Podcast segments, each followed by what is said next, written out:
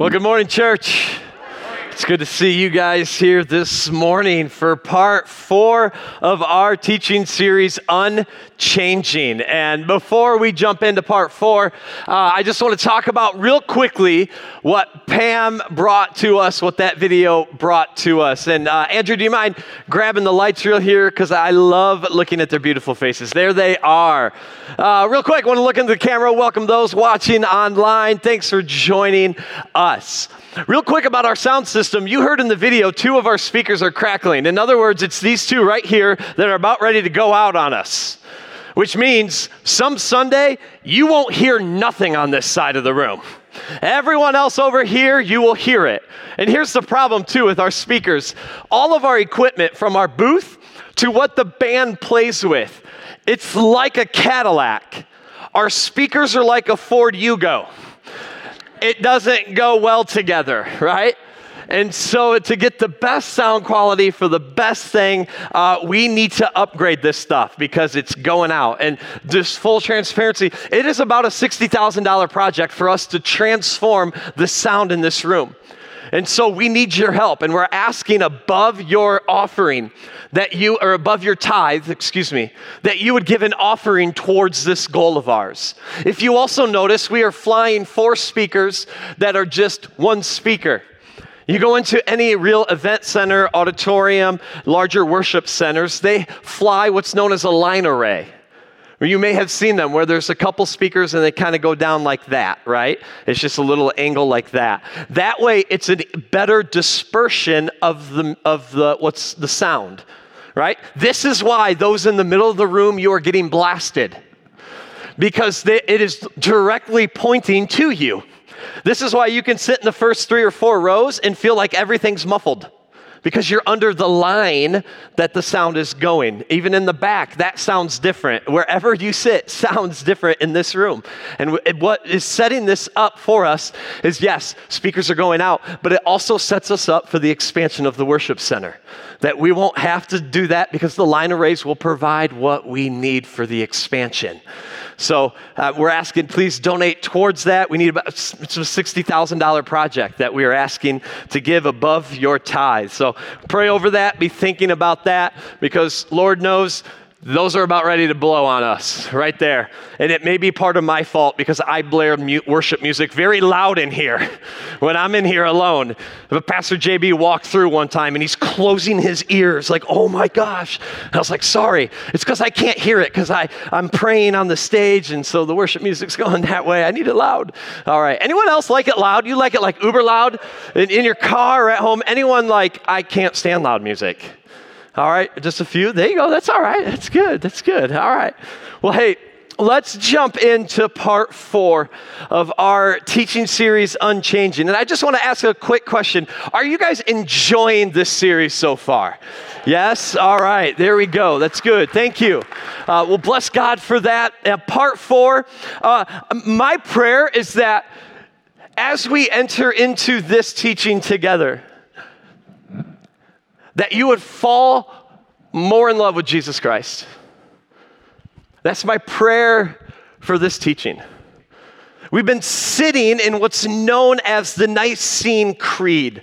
In AD 325, the church leaders got together, what's known as the Nicene Council, and took all of Scripture, approximately 870,000 words, and made a Cliff Notes version of the essentials of our faith to 271 words, known as the Nicene Creed, because the church was under attack.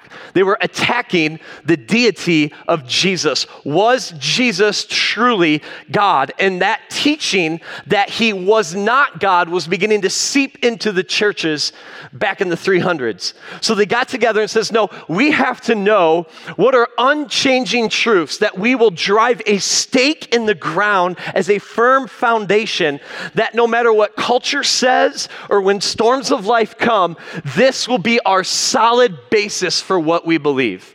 And we've been excuse me, we've been working our way through it. In week one, we learned that there is one God. There is how many friends? There is one God the maker of heaven and earth, of things visible and invisible. We looked at this idea in week one that God is a creator God and that He did all of creation. And there was one unique special creation. We learned the term imago Dei, which literally means it's an unmatched dignity or you have a unique a uh, purpose. This is on us as humans. That you and I are the imago Dei, the image, the reflection of this one God. And we are special of all creation. That God deeply loves you. You are the imago Dei. Week two, the creed went on, and basically, most of the creed was written for that second paragraph because they were under attack, and said that this Jesus was of the essence of God. In other words, that the creed was saying that Jesus is God. He is the same as God. We learned in week two this idea of the Trinity, that there is one God. But there is three in one, three personhoods. There is the Father, the Son, and Holy Spirit. That it's a little different, and I know that some of our theology got stretched in it or just trying to understand it. It was very hard to understand. But go back to week two and understand this idea that our the true God you and I worship is the triune God. It's the triune God. Last week, the creed continued on about the life of Jesus, and we understood that Jesus came and pulled up the chair with sinners. We had un- understood this idea that this word was hypostatic union, that God, uh, Jesus, was fully God and fully human. It's one man, Jesus, with two natures, God and human. He knew everything what it was like to be human, to be tempted, but yet he was sinless. And he knew everything what it was like to be deity, to be fully God. And he came to pull up a chair at the table with sinners. Last week, we, we talked about this idea together.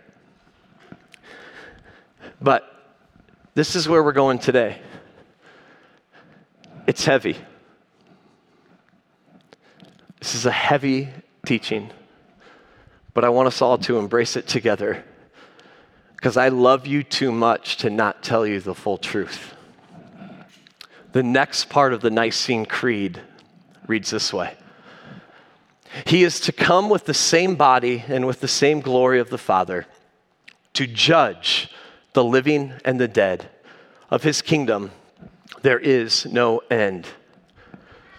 And even just looking at the word judge, you can feel the weight in the room. A pin drop. You know why? Because no one ever likes being judged. Have you ever felt judged before? I think we're all on the same boat, right? We've probably felt that before at some point in our life, like they're judging me right now. Maybe perhaps it was your first date you ever went on.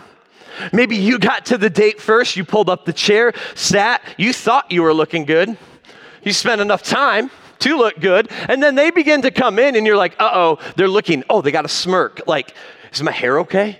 Am I wearing the right clothes? Do I have broccoli in my teeth? Like, oh no, especially around here, we would say cilantro. Do I have cilantro in my teeth? Like, it's the date. And we're, we're, nervous a little bit by that person coming in seeing us. Are, are they judging me in this moment? Do I look okay? Maybe perhaps for others, you've been judging. You know what it's like to be the brand new guy on a job or the brand new girl on the job. And all these potential, you know, coworkers of yours are staring you down and you're like, oh man, they're eyeballing me. Like, am I going to carry my weight? And I'm the guy that brought the plant into the office. Like, is that okay? Type thing. But you maybe perhaps you felt judged before and we don't like it. It feels like when we're judged, where people are looking down upon us. And in our culture today screams, don't judge me. This is a judgment free zone, right? We, we have the term that's, I think, horribly wrong, but you know, you do you and I do me. Don't judge me. I love you enough to bring you the truth today. But let me ask you another question Has anyone ever done wrong to you? Hurt you? Brought pain in your life? And more than likely, you want justice. You want the wrong righted, and you want justice. But let me ask you another question Have you ever done wrong to someone else? You wronged another person. And if you have, you know what you want?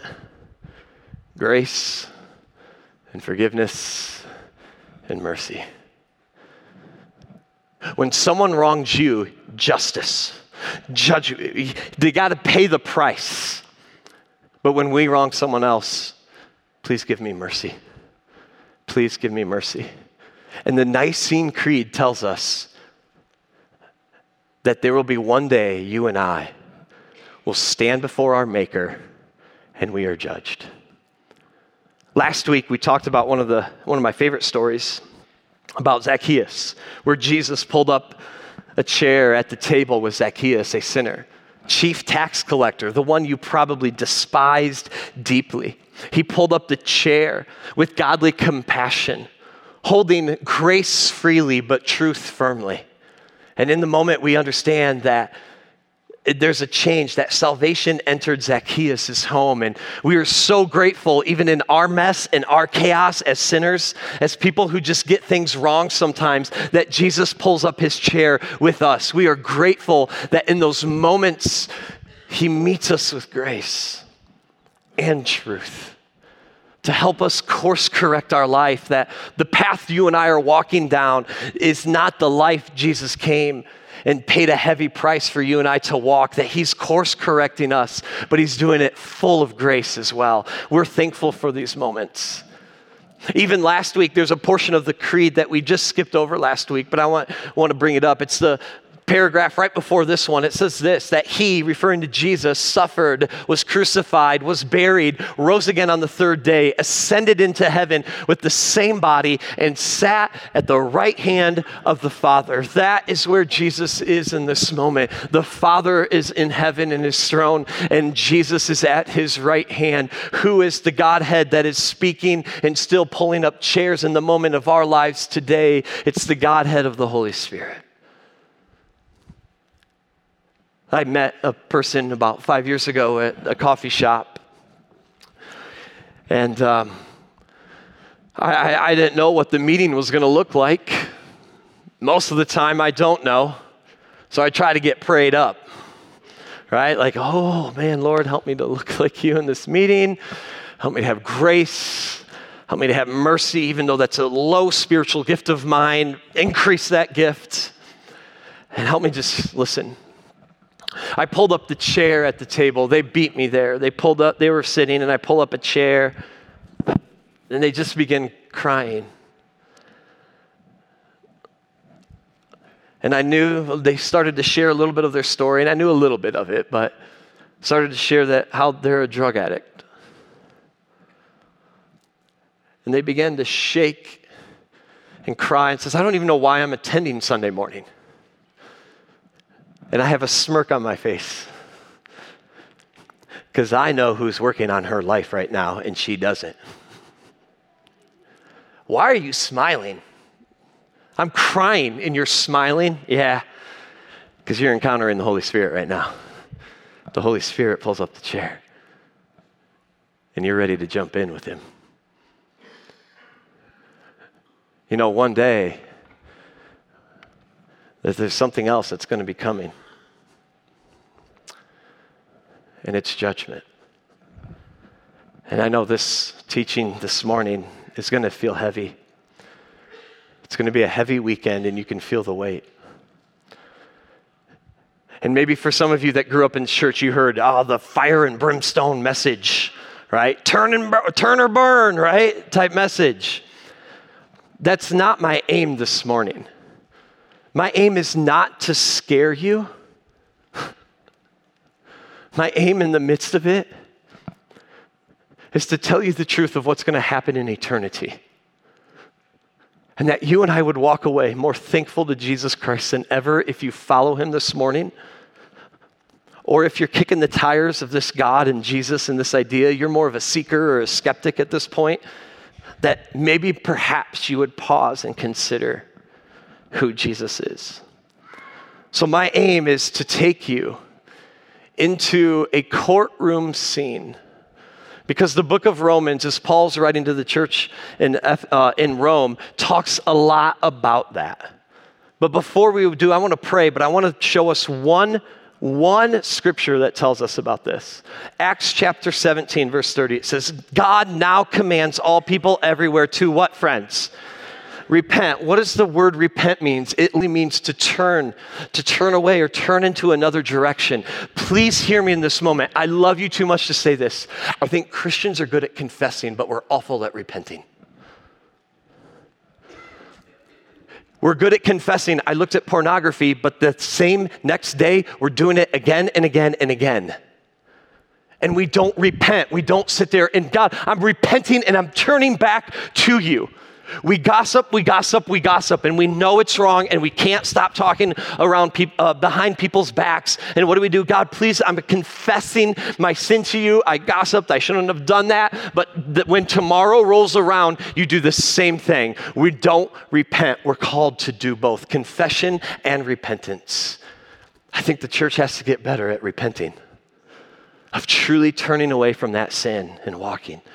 God commands all people everywhere to repent because he has he set a day God has set a day when he is going to judge the world in righteousness. A day has been set when you and I will meet the Maker face to face.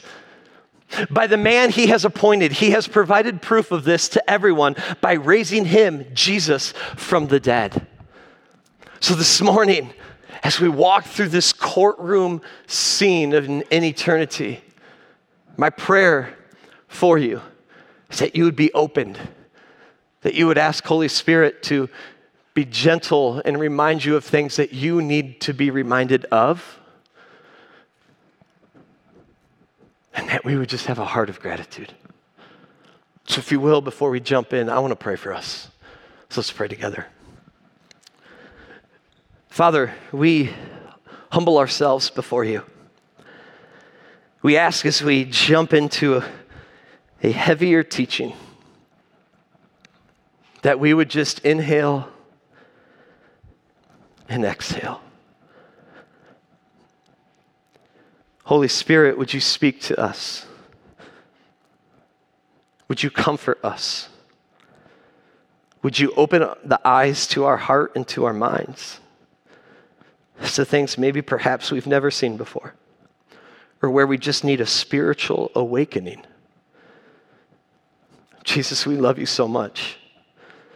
May we have an incredible gratitude for what you did as we look at this judgment.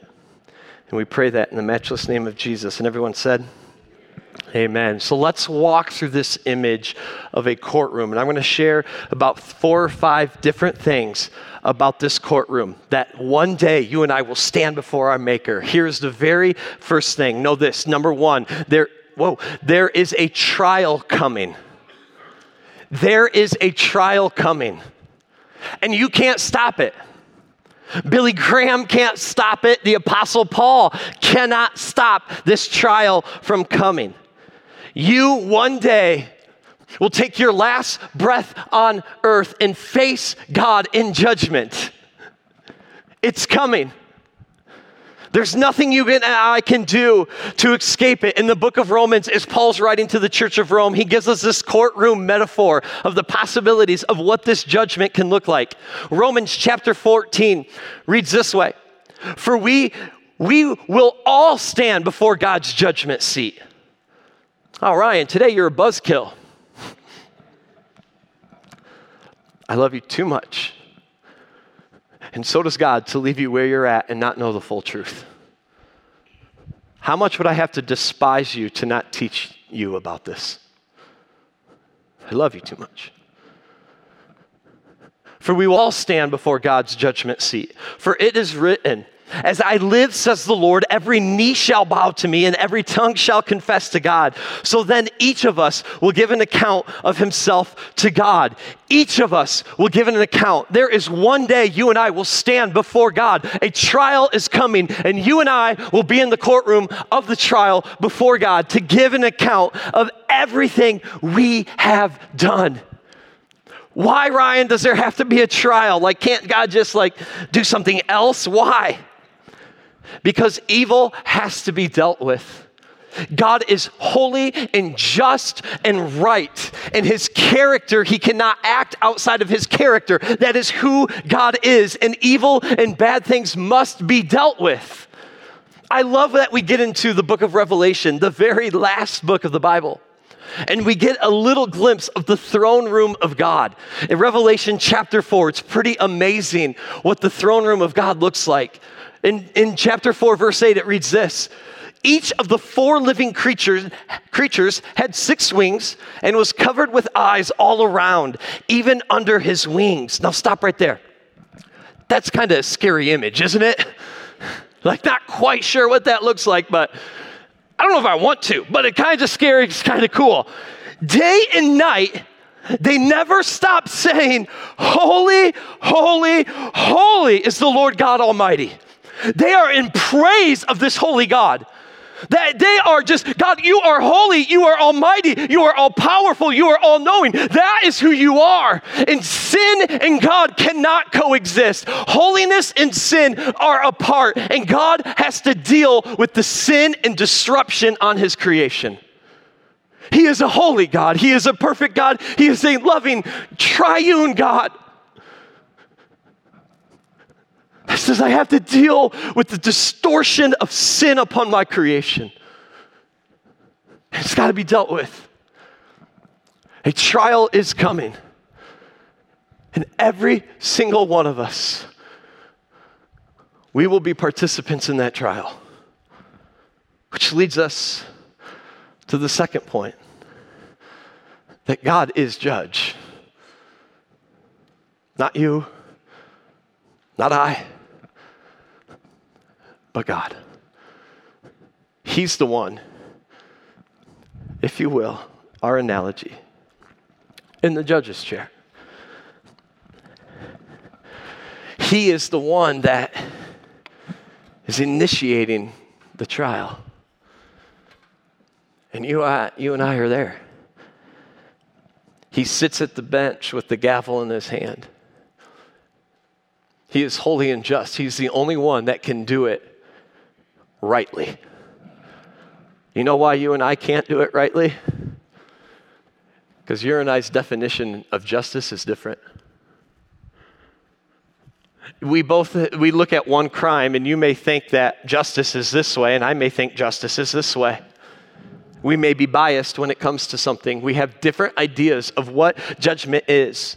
But he is all power enough to do what he promised. He's fair enough to face the judgment in the reality of sin in the world. Only God. And here's the issue in our culture today there's too many of us in this seat with the gavel in hand. And you know who's on trial?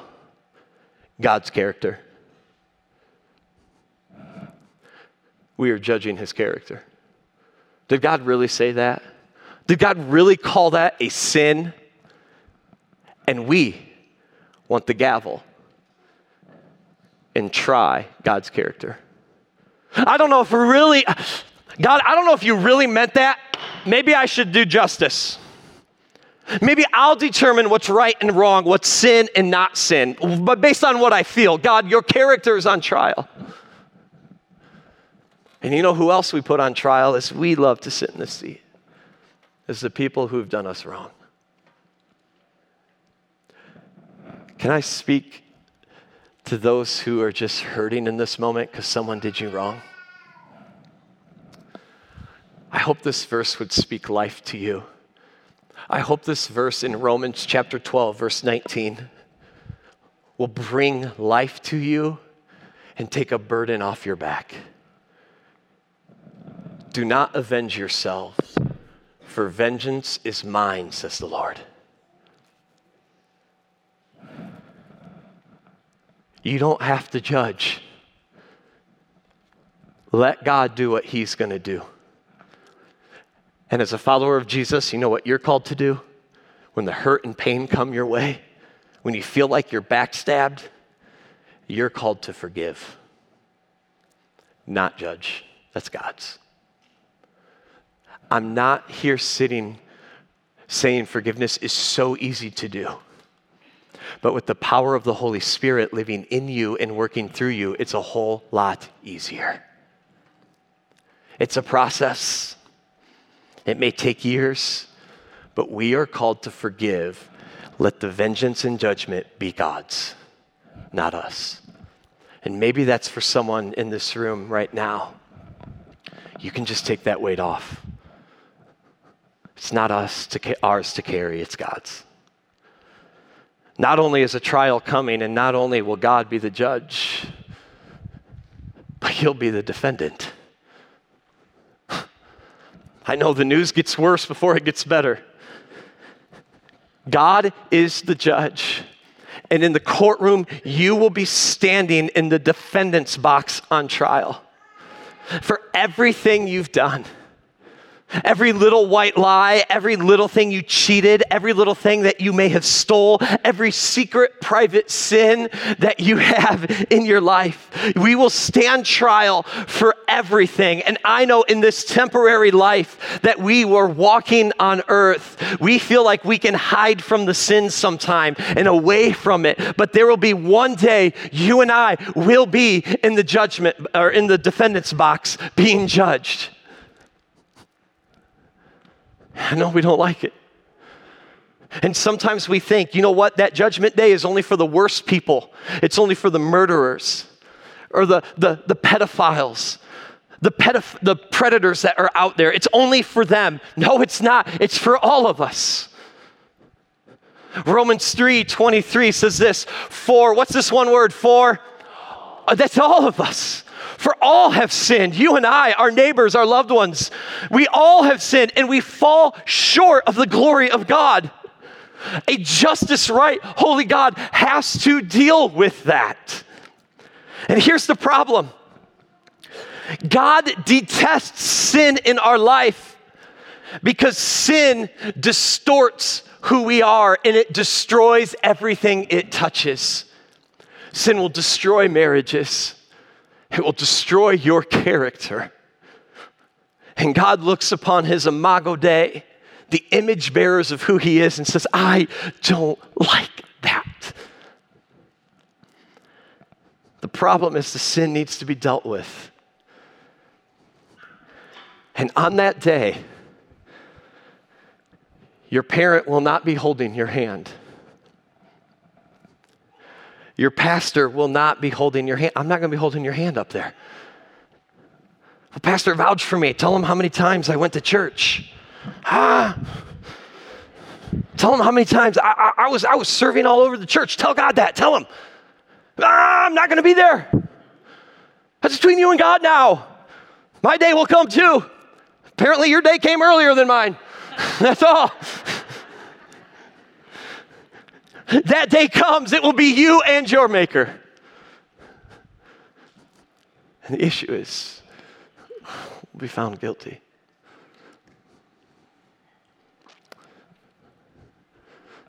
When we stand in the presence of God, we will fully understand.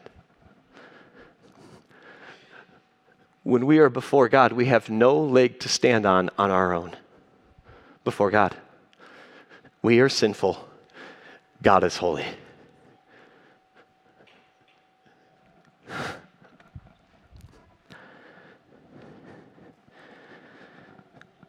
If you've ever lied, cheated, stole, talked bad about someone behind their back, did something wrong with motives, please hear me, you will be found guilty. I told you it's a heavy message. Romans 6:23 says this, for the wages of sin is what friends? It's death. Spiritually and physically, it's death. Ryan, come on. I mean, seriously, death. It, it's, it's one little white lie. Like, that's all it is. And seriously, you're telling me that one little white lie causes death, like spiritual death, that I will be condemned to hell for all eternity? Like, seriously? Well, let me give a new example of this. Say you come over to my house. I'd love for you to come over to my house. And let's say we're outside, and I see you walk over to a tree, and you kick the tree. I would look at you and say, Well, that was weird. A little unusual. I don't know why you needed to kick my tree, but weird. But you come to my house and you kick my son or one of my daughters, you've offended me now. Sin must be dealt with because it is so offensive to God. Sin is offensive to a holy, right God, and it must be dealt with. There is a trial coming, friends. You can't stop it. God will be the judge. You and I will be in the defendant's box, found guilty of the things we've done. Let me take you back to the courtroom real quick. Put yourself back into the courtroom. You will stand one day in eternity as God sits behind the bench. And you will stand before him with the gavel in the hand. And for the first time, I truly believe you fully understand I deserve it. I deserve it, God. But there's a beautiful promise in Scripture found in Romans chapter 6. It's so beautiful. It may say the wages of sin is death, but the gift of God is eternal life in who, friends? In Christ Jesus our Lord. See, one day we're going to have to, as we stand before God, be held accountable to what we do with Jesus. What we do with Him. And if we receive this, it's almost like God, and play with me for a minute. Imagine with me that God's sitting there going, Hey, here's the record. You, you did a lot of bad things. Other people may have twice the stack or three times that stack. But listen, there's a lot of things you did in this world. And I got to, uh, this has to be taken care of and dealt with. And it's almost if God's ready to send the judgment upon you, raise the gavel. And it's like Jesus gets behind the bench and says, Hold on, hold on, Jesus. Or hold on, God, hold on. Remember something. I offered to take their sentence. I went to the cross for them. I took all of this upon me for them. So that when they stand before you, they are clothed in a robe of righteousness. I paid for everything they did. So when God sees you, not marred in sin, he sees you clothed in righteousness and he sees his son Jesus on you. It's beautiful. But that's if we've given our life to him. Romans 3:25 says Jesus' God-given destiny was to be the sacrifice to take away sins. The NIV reads this way God presented Christ as a sacrifice of atonement. He had to atone for the sins. The sentence you and I deserved went on him through the shedding of his blood. That's it. The bad news is you are guilty. But the good news is with Jesus, your sentence has been taken care of. Oh, and we worship him for that. Oh, we worship him. God didn't change the sentence, He just changed who received it, and it was Jesus. There's a beautiful verse in Isaiah chapter 53 about that punishment and that sentence that Jesus took for you and I. And Karen's going to read that over for you. And I want that to settle in on your heart. What was played out on the cross was something that Jesus took, your sentence, that should have been ours. Should have been ours. If you're a Christian this morning, I pray as you hear and read the words from Isaiah, pray that you would have gratitude. And for the seeker, that maybe something would be spurred within you, knowing that there's a Savior of the world that did that for you, that deeply desires a relationship. So may the scripture be spoken over you as you reflect on the account that should have happened to you and I, but instead Jesus took it in place of us. People still today say, How can a loving God send someone to hell? oh no. If you want to spend eternity in hell, you can. But you literally have to step over the person of Jesus Christ. A loving God sent his son Jesus to take your sentence. He's not condemning you or sending anyone to hell. It's our choice, but you have to step over his son Jesus to get there.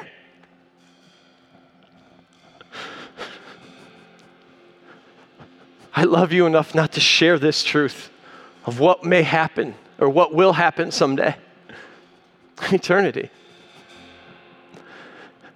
But there is beauty in our faith that the God we serve, the triune, the maker of heaven and earth, desires a relationship with everyone.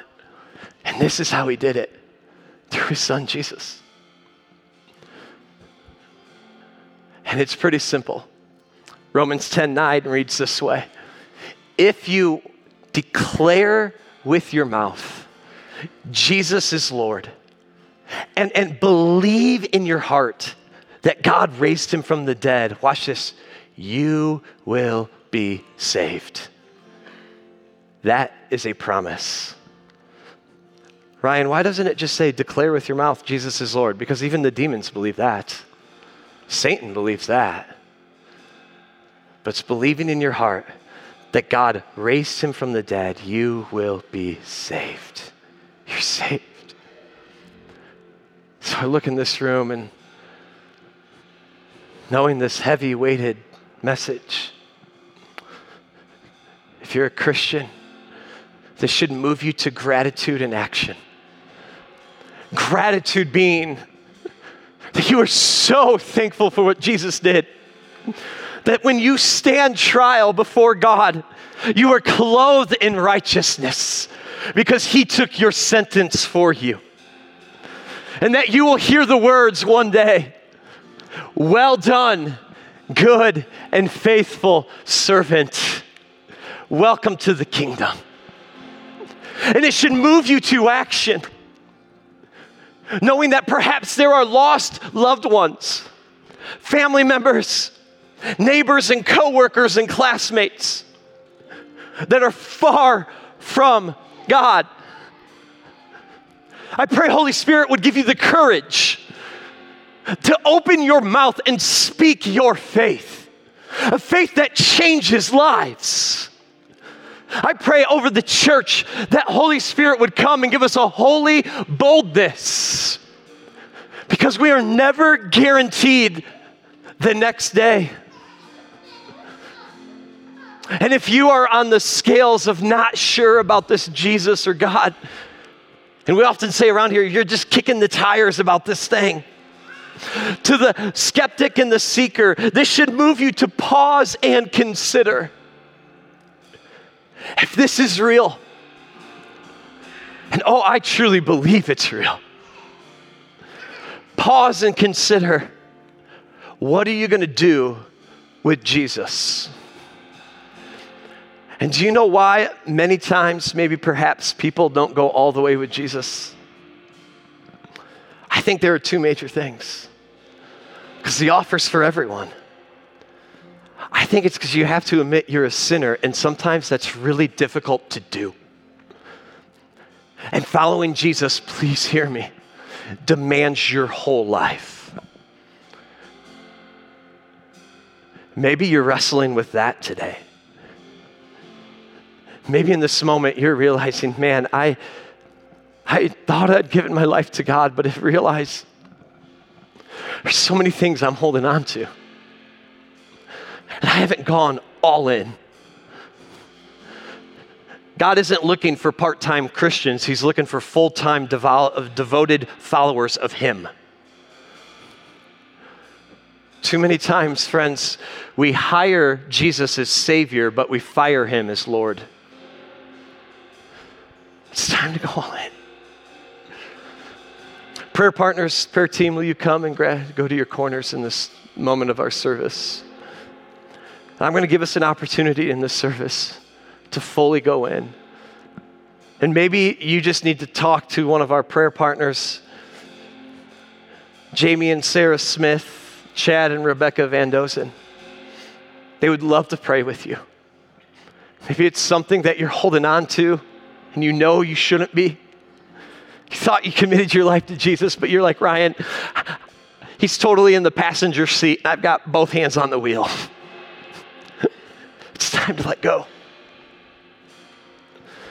They would love to pray with you. Maybe for some of us that have never fully dedicated our life to Jesus Christ, I want to show this prayer for us. This prayer says, Dear Heavenly Father, I recognize that I am a sinner that will stand trial before you. I have no ability to save myself from the judgment that will come from my sin. But I trust Jesus as the forgiver of my sins. Thank you for allowing Jesus to take my punishment.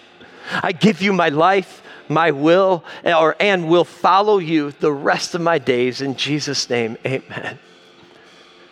Maybe you need to pray this prayer right now. It's simple, friends.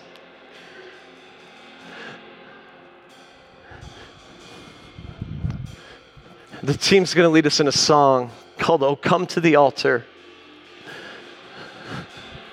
And maybe for you, you just need to kneel at this altar between you and God and confess and repent some things. And maybe that's you. Please do so. Don't leave this service without talking to your Maker.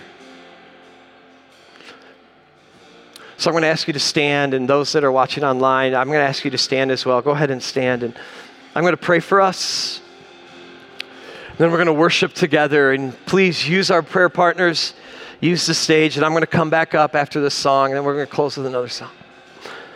But let me pray for you. Holy Spirit, I know there's someone in this room in this moment right now that needs to go to these prayer partners. I feel it, I know it stir within their soul. We cry out, Lord, have your way. Have your way. Oh, Father, would you help us?